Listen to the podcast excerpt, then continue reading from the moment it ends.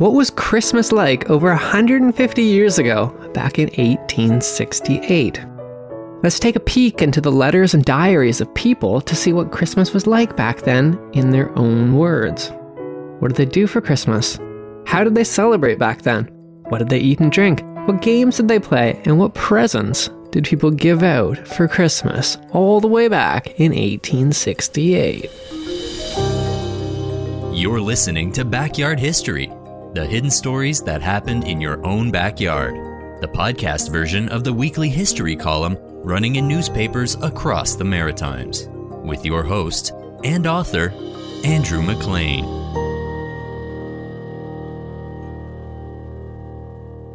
Today's my 24th birthday. Georgiana Perry began her diary entry that Christmas Day. For Georgiana, Christmas Day was the end of a long and hectic Christmas season. Christmas Eve had been a particularly busy day. She had driven her horse and sled to an event held for Fredericton's orphans. I drove to the exhibition to deliver shirts, dresses, and petticoats to all the children. She had ordered the clothing from England and was quite relieved when the box had arrived on the 19th as she was growing concerned that it wouldn't make it in time for Christmas. Ships carrying goods and mail weren't necessarily as reliable in Little Fredericton where she lived, which is inland as they were in the much bigger and richer port city of St. John. That afternoon at the exhibition, we saw the children all have tea.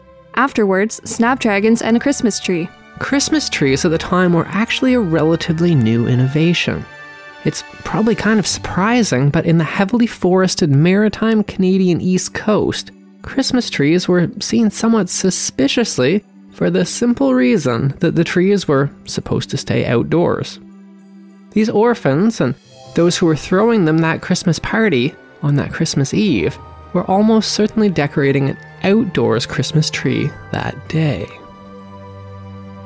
As for the game that Georgiana mentioned them all playing, called Snapdragons, well, that was the hottest game of the time. Actually, it's quite possible that it was the most popular game of all time. Snapdragons began way before Christmas ever did, and was being played at least 3,000 years ago. The ancient Greeks were playing Snapdragons some 300 years before Jesus Christ was actually born. Greek historian Herodotus wrote that Hercules himself had invented Snapdragon some 900 years before he was alive himself, which would date this game to some 1300 years before Christ was born. So basically, Snapdragons is a very old game and it had a lot of longevity because it was still super popular in 1868. So, why don't we play Snapdragons anymore? Well, I'll just describe how this game is played and then you can decide for yourself.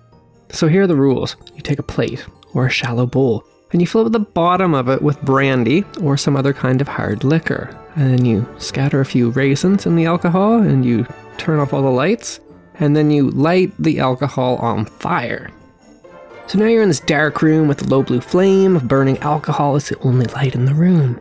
The flickering blue flames are casting dancing shadows around the room. The dim way they illuminate the faces of the people sitting around the fire makes their expressions seem contorted and dramatic. And then you reach into the fire and snatch out the raisins with your bare fingers. The person who picks out the most raisins out of the flaming bowls wins. It's simple, it's easy to play, and it has a risk of setting your house on fire. That is the game of Snapdragons. Throughout the holiday season, in Georgiana Perry's diary, we see that she is complaining of a persistent toothache. We can probably diagnose the cause of this when she wrote things in her diary like Mrs. Odell came to see me and brought some donuts. There's a big Christmas donut tradition in the Maritimes back then, which verged on obsession. The 1808 St. John Globe newspaper wrote The donut is the king of the feast, fat, juicy, and crisp, well cooked and wholesome. We are half ashamed of them, though a requisite of Christmas culture, we eat them in a furtive manner. Most old fellows carry donuts around in their pockets and eat them at all sorts of unreasonable hours. Some families make them by the barrel. Elizabeth Ann Odell was considered the best cook in Fredericton back in 1868 and she had brought some of her homemade Christmas donuts to Georgiana Perry's house days earlier. Elizabeth jotted down her famous donut recipe on the blank page of a book, which was recently discovered in an attic in Fredericton.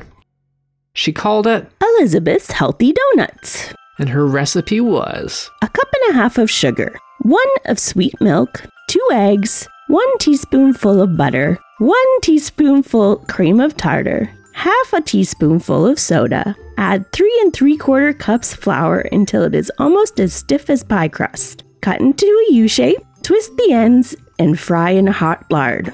possibly after a taste test, she added. Update Suggested additions one and a half teaspoons vanilla, a few grains of salt, ginger, sour cream, molasses, or nutmeg to taste. Last Christmas, me and my own family tried out this recipe, and I've gotta say, they turned out really well, with, of course, Elizabeth Odell's added suggestions. That Christmas Day, Georgiana Perry also wrote in her diary. After church, I visited Juliana Ewing, but found her in bed with a cold and feverish attack. Georgiana Perry and Juliana Horatia Ewing were great friends, with their diaries mentioning them hanging out together most days. The 27 year old Juliana Horatia Ewing was a famous British author who was then living in Fredericton with her husband Alexander, who was an officer at the British garrison stationed there. Dedicated listeners might remember Juliana from the Backyard History episode called Getting Away with Murder. Listeners may recall she mentioned in passing how that Halloween, some children had stolen her cabbages while blindfolded. Dottie. They go around stealing cabbages to tell their fortunes by. It was a common Halloween activity because the cabbage was supposed to give you clues about who you would one day marry. It turns out it wasn't actually kids that stole her cabbages at all, though, but it was actually Georgiana who confessed as much in her diary in an entry from that Halloween, saying, I went up to the Ewings and I pulled the cabbages. Backyard History Solving century old vegetable thefts since 2021. For the preceding week, Juliana had been bedridden with a bad flu. She wrote in a letter to her family back in England. The weather the last few days has been most unusual this year. We've had some very cold, bright weather since the mild days. The cold came suddenly on a thaw that froze the melted snow as it poured from the roofs and made a fine display of icicles. I suppose some are four, five feet in length. The cold made the sickness come on so suddenly, too. Many people have felt a good deal ill. I'm very sorry to say that being ill has prevented me from finishing my latest story. People come and ask after me in the kindest way, though. That Christmas morning, her husband Alexander, who she always called Rex for short, had brought Juliana breakfast in bed. Then, in a case of rather poor timing, he informed his sick wife that he was likely to be deployed somewhere else when they departed Fredericton. This meant it would be several more years before they would be able to return home to England. Juliana wrote a letter to her sister describing her reaction. Strangely enough, it was on Christmas Day when the news came. You know that I had a sort of wild hope of returning home to Ecclesfield. I couldn't hold out when Rexy came in to talk about it, and I broke down and had a regular good cry. I knew it was very selfish, for he prefers to be abroad, and I expected him to be quite vexed. But I couldn't keep it back. But oh, he was so kind. He sympathized and comforted me, and made me feel all right again. I have never loved him so much. It really is very good news, though, for we had some fears of being moved to Halifax. Fancy if we got moved to Halifax in that weather, away from all our friends, to a place we don't even like very well. Despite being sick, the night before, on Christmas Eve, Juliana had been active, preparing for Christmas. Except in her case, because she was a wealthy aristocrat and an independently wealthy author as well, being active meant instructing her servants to prepare for Christmas. I had fun sending Hetty shopping for our turkey and various last minute odds and ends for our Christmasings. It was pretty interesting that she got a turkey for Christmas dinner. Traditionally, Maritimers always had duck for Christmas. But the fashionable and worldly Juliana was following the brand new fad of having a turkey for Christmas instead. She and the whole rest of the world got this turkey idea from a then brand new book written by an English author named Charles Dickens called A Christmas Carol. You might have heard of it. There really wasn't a Christmas turkey tradition before that book. A Christmas Carol literally changed what we eat on Christmas, even today. But why, you might ask, did Charles Dickens write a turkey dinner into his book when back then nobody really ate turkeys? Well, because he liked turkey. It was simple as that. I mean, this guy really liked turkeys. Charles Dickens actually had a whole personal turkey farm to grow his own turkeys to eat. He liked turkey so much that he replaced the traditional Christmas duck with turkey in his book, and as a result of this one man's eccentric and passionate taste in birds, you're probably gonna eat a turkey on Christmas too. Oh, I almost forgot. On Christmas Eve, my Indian brother Peter Poultry came to give me a call. Her friend's name was actually Peter Polches. But in what seems to be an inside joke that Juliana had going on with her sister Dot, she always spelled his last name wildly differently in each of her letters. Before she left England, people had warned Juliana to avoid indigenous people. However, after moving to Fredericton, she discovered that the number one must have fashion item for ladies back in 1868 were knee high beaded moccasins. Being the fashionable, high class lady she was, Juliana was driven by her fashion sense to cross the river alone and go to Sistanik, otherwise known as the St. Mary's Reserve, looking to buy moccasins. There she met the 50 year old master birch bark canoe builder named Peter Polches. She didn't bring any money with her for the shopping excursion, but told Polches she'd pay him back if he let her have some moccasins. The next day, a rather perturbed Peter Polches showed up at her house, concerned that she'd ripped him off. She gave him his money, and she asked if she could buy a canoe from him, and he could teach her to paddle it. And they became close friends based on this somewhat unusual beginning. Peter Polches taught her how to snowshoe that winter and canoe in the summers, and he also sold her the snowshoes and the canoes to do it. Hearing that she was ill that Christmas, the concerned Peter Polches came to visit her to check on her. When Peter Poultries was here, Rex took the opportunity to buy me a pair of beadwork moccasins from him. Being too sick to get him a gift, I gave him money to go to the shops and buy a Christmas present. From me to him. He returned with the sheet music to Israel in Egypt and had bought an American stethoscope for me. Peter Polches was close enough friends with Juliana that he often teased her. For example, he thought that her insisting on going snowshoeing in her fashionable full length dresses and corsets was kind of ridiculous. He thought that she should just wear pants snowshoeing like Wolastoqey women did. Of course, women wearing pants was unheard of back then, at least for European women, and so she refused. And in her signature waddle while snowshoeing in a full length dress and corset was a subject of endless amusement for Peter Polches. Later that Christmas day, Juliana's husband Alexander left to lead the barracks Christmas event, while Juliana stayed home alone. She had given her servants a day off so that they could enjoy their own Christmases with their own families. The Christmas event that Alexander was going to was a play called Villikins and his Dinah. Alexander had arranged the music for the play, he was acting in it, and he was also directing it. Georgiana Perry was in the audience watching the play that day. She kept a copy of its program, which she glued into her diary, and this explained the plot. Villikins and his Dinah features Villikins, a young apprentice who's desperately in love with Dinah. Grumbleton Gruffin Played by Alexander Ewing. refuses to let his daughter Dinah and Villikins to marry, which causes the lovers to drink poison and die. They are miraculously revived by the announcement that were they alive, he would let them marry. As I'm sure you can tell from that description, it wasn't a Christmas play at all, but rather it was a comedy. It was a parody of a then very popular tragedy play that was selling out in London called William and Dina, which, um, well, it's a tragedy, so let's say that the London version does not end with the main characters getting miraculously revived. Also, the play it was based on was entirely in Cockney English, which is a curious rhyming slang which is particular to a very local specific part of London. So the point I'm trying to get at here is that it was a rather niche play that we had a parody of that was going on in Christmas Day in Fredericton, New Brunswick, which suggests that the Maritimes back in 1868 were a lot more worldly than we might give them credit for. All of this was taking place at the barracks on Queen Street in Fredericton. Right across the street from those barracks stood a candy shop owned by a man named Charles Sampson.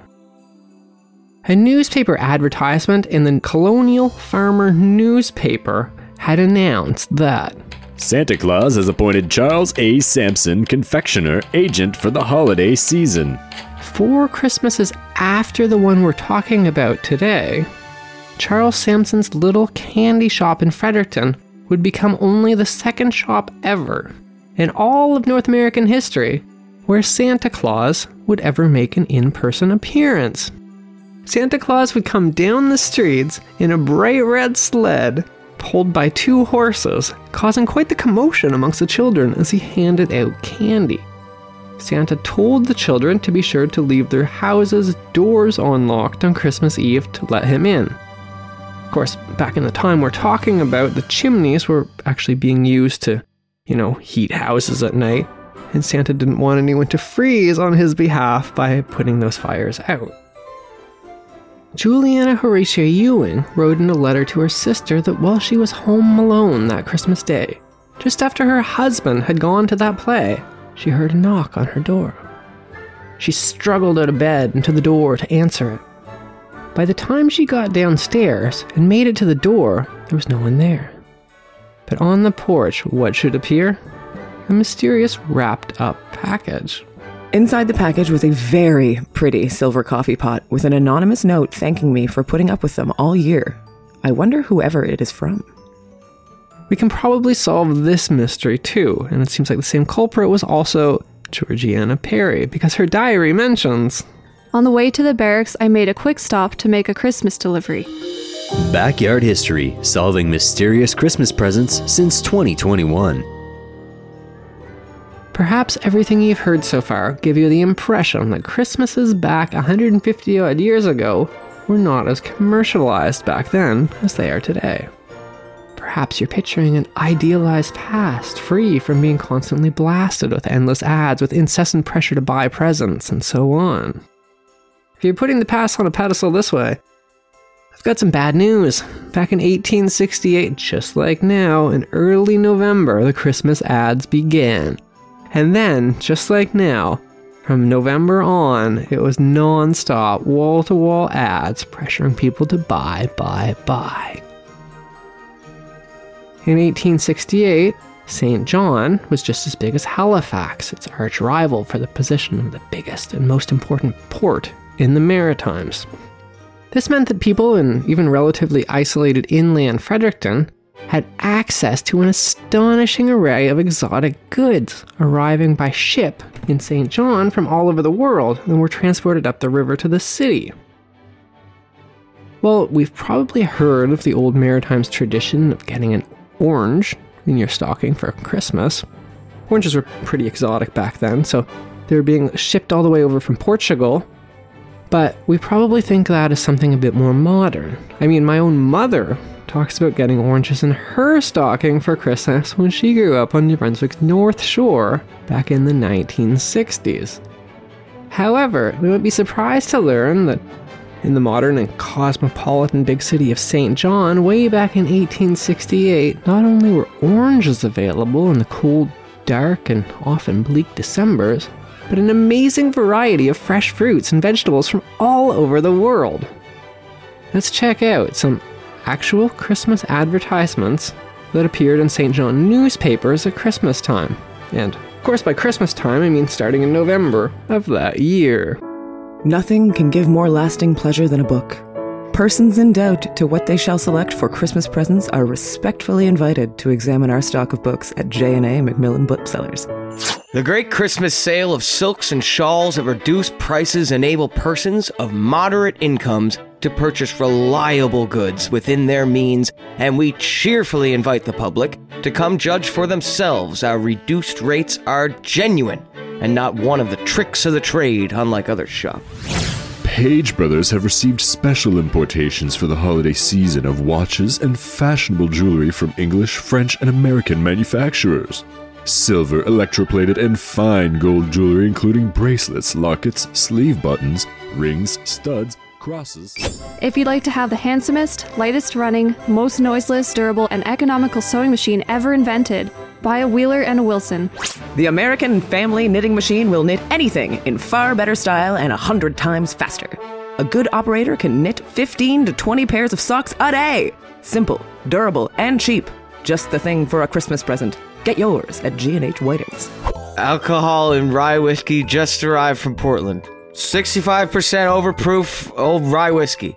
For sale by John O'Gorman at low prices for cash, approved payment, or on bond. Only 30 barrels left. A great variety of small articles suitable for decorating Christmas trees, neat and inexpensive for sale by George Stewart Jr. at 24 King Street. Kennedy & Co. has just received Valencia oranges, Lever raisins, Leghorn citron, and Java coffee. Wines, fine old port and sherry, Scotch ginger wine, Irish whiskey, Jamaican rum, Holland gin, bottled ale and porter, champagne, etc. All for sale at the lowest rates by O'Gorman and Co. Family Bibles, Family Bibles, new and beautifully illustrated Family Bibles at T.B. Hannington's Auction House. For sale, low Christmas prices at Morrison's. Canned oysters, peaches, tomatoes, strawberries, pineapples, fruit jellies, tomato cats. Manchester, Robertson, and Allison want to inform the public that they have imported a large selection of goods for the Christmas trade, which are now ready for inspection. The following list of items will be found worth by all those who are searching for Christmas presents. Lady silk scarves, white fur jackets, lunch baskets, gentlemen's scarves, and each set in a fancy box. It wasn't only constant wall to wall ads in St. John at Christmas, though. The diary of 19 year old Robert Raymond, who was a student studying at the University of New Brunswick in Fredericton, offers us a different perspective of Christmas, too. He had just finished his exams before heading home to St. John for the holidays when he wrote in his diary. After exams, the students were assembled and the president declared the term closed. The students responded by singing Auld Lang Syne three times. My professors opened their hearts and gave us a couple of turkeys to make amends for all the former lackings. Raymond then went back home to St. John from Fredericton for the holiday season. He was only one of three students from St. John that were studying at UNB that year. He wrote that when he got home, I found my family all well and happy to greet me. On Christmas Day, we went to two separate church services, first in St. John and later in Lower Norton. The churches were joyfully decorated. The services were quite animated and humorous, but the singing was not extremely good. The minister offered the young ladies love advice for the Christmas sermon. In order to measure how good of a husband a man will make, they should observe how he treats his mother. outside of the major cities, there were fewer options for Christmas entertainment. On the Kingston Peninsula, farmer Benjamin Crawford's Christmas Day diary entry read simply We thought to take a sleigh ride, but the ice was too thin, so we came back again. And so the Christmas of 1868 came to an end. A few days later, on New Year's Eve, 19 year old student Robert Raymond jotted down in his diary his thoughts about the year that had been and his hopes for the year to come. This is the last day of the year. Time flies on with lightning speed, never, never to return. It seems but a short time since we welcomed in the new year, which is now passing into eternity. Sad is the thought that so much of our time is spent in anger when the time we spend on earth is so short, fleeting. In this coming year, I hope the good we have received in the past year bears fruit, and for any evils we may have done, to be forgiven. And stay tuned to next week's episode of the Backyard History Podcast to hear what Juliana Horatia Ewing got up to that year at the New Year's Eve ball held at the governor's house, which shocked the snooty little aristocratic circle. That was Backyard History with your host, Andrew McLean. Thanks for listening, and stay tuned for another hidden story that happened in your own backyard.